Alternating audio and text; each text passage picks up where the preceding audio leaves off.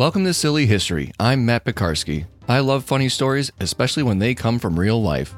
I've compiled a long list of true tales that made me laugh, and now I want to share them with you.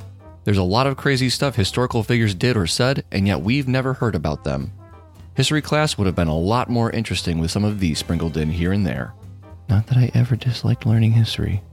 Hopefully there's at least a couple of yarns you haven't heard before. Let's hear one now.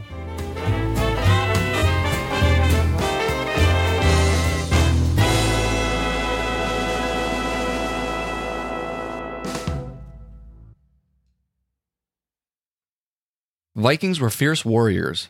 Unlike their popular depiction wearing helmets with large horns, they wore armor bearing closer resemblance to those elsewhere in Europe. Only the wealthiest of warriors owned and wore helmets, which included built-in visors and ornate designs. To say Vikings were fierce warriors is honestly a gross understatement. They were predominantly raiders who left nothing but destruction in their wake. Many a clergyman or monk faced the sharp end of a sword or spear, since monasteries were generally well stocked with valuables and lacking strong defenses. Since the Vikings were raiders and not soldiers trained for actual war, they generally searched for targets they could take by surprise. During the ninth century, two prominent men were Hastein and Bjorn Ironside. Very little is actually known about Hastein, which was a common name amongst Norsemen, like John, Matthew, or James nowadays. Surnames weren't always a thing either, so there is the possibility that the exploits of one man were actually those of several. Nevertheless, it makes for a good story, and it's great for promoting one's public reputation, if brutal warrior is the widespread image you're going for. Bjorn was the son of Ragnar Lodbrok, a veritable legend in his own right. Accounts of Ragnar's undertakings included raids throughout England and France, even holding the city of Paris for ransom.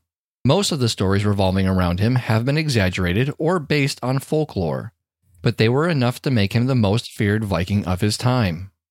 When Bjorn was old enough, he left home to go off on his own crazy adventures. After raiding Paris and a few other places, Hastein joined him in eight fifty-nine A D for a sailing trip through the Mediterranean.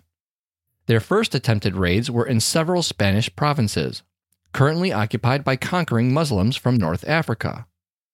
The Muslims proved to be a tougher bunch to defeat, so they abandoned Spain and moved on through the Straits of Gibraltar, where no one knew their names. The Vikings sailed along the coast of North Africa, pillaging its mosques and coastal towns for well over a year. Bursting with ego thanks to their recent successes, Hastein got the idea that he and Bjorn should set their sights on a bigger prize.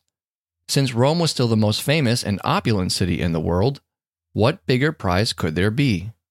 Bjorn, still floating on a conquering high himself, thought it was a great idea. So they sailed with their men up to the coast of Italy. Having never been to Rome before, they struggled to determine its exact location. G P S hadn't been invented just yet, maps weren't readily available, and there were few people from whom they could ask directions. They probably forgot to ask someone from the towns they pillaged along the way. What they did know was that it was a fortified city filled with marble. Finally, they spotted it, but seeing just how fortified the city was, Hastein and Bjorn realized they weren't properly equipped to mount a full-on siege. They would have to resort back to using the element of surprise. Hastein devised a unique plan. I'm not sure if he took a page out of Homer's The Iliad, in which the story of the Trojan horse is recounted. The Greeks and Trojans had been at war for a decade, and the Greeks finally realized they weren't getting anywhere fast, so they devised a plan that also included the element of surprise. They built a large, hollow wooden horse, filled it with soldiers, dropped it off at the gates of Troy, and pretended to clear out.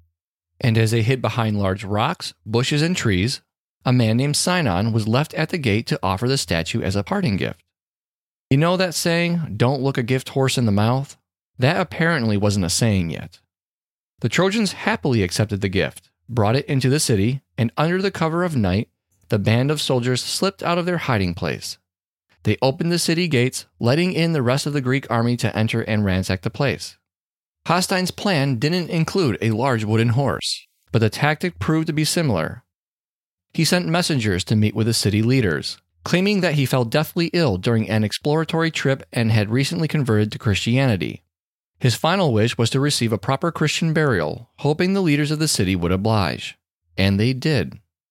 The Vikings carried Hastein through the city gates and into the nearby chapel on a decorated stretcher. During the procession, he leapt to his feet and began killing everyone around him. The rest of his men were admitted through the gates, ransacking the entire city. Bjorn and Hastein were quite proud of themselves. They managed to pull off an elaborate con in the most famous city in the world. Few else could boast of a similar feat. But there was one slight problem. Full of hubris, Hastein stood up in front of everyone and proclaimed himself to be the conqueror of Rome. But then a poor citizen cleared his throat. Hastein stared the local down, waiting to hear what he'd say before killing him. Trembling and stuttering, the man told him that he, in fact, wasn't in Rome.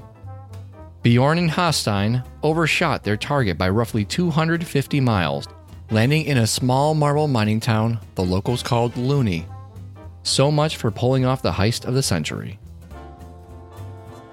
Thanks for listening. If you liked this episode, please subscribe, give it a five-star rating, and share with not one but two of your friends. If I haven't told your favorite silly story from history, send me an email at nightowlbroadcasting at gmail dot com. Subject, Silly History Story. This is a Night Owl production and made possible thanks to donations by you, the listener.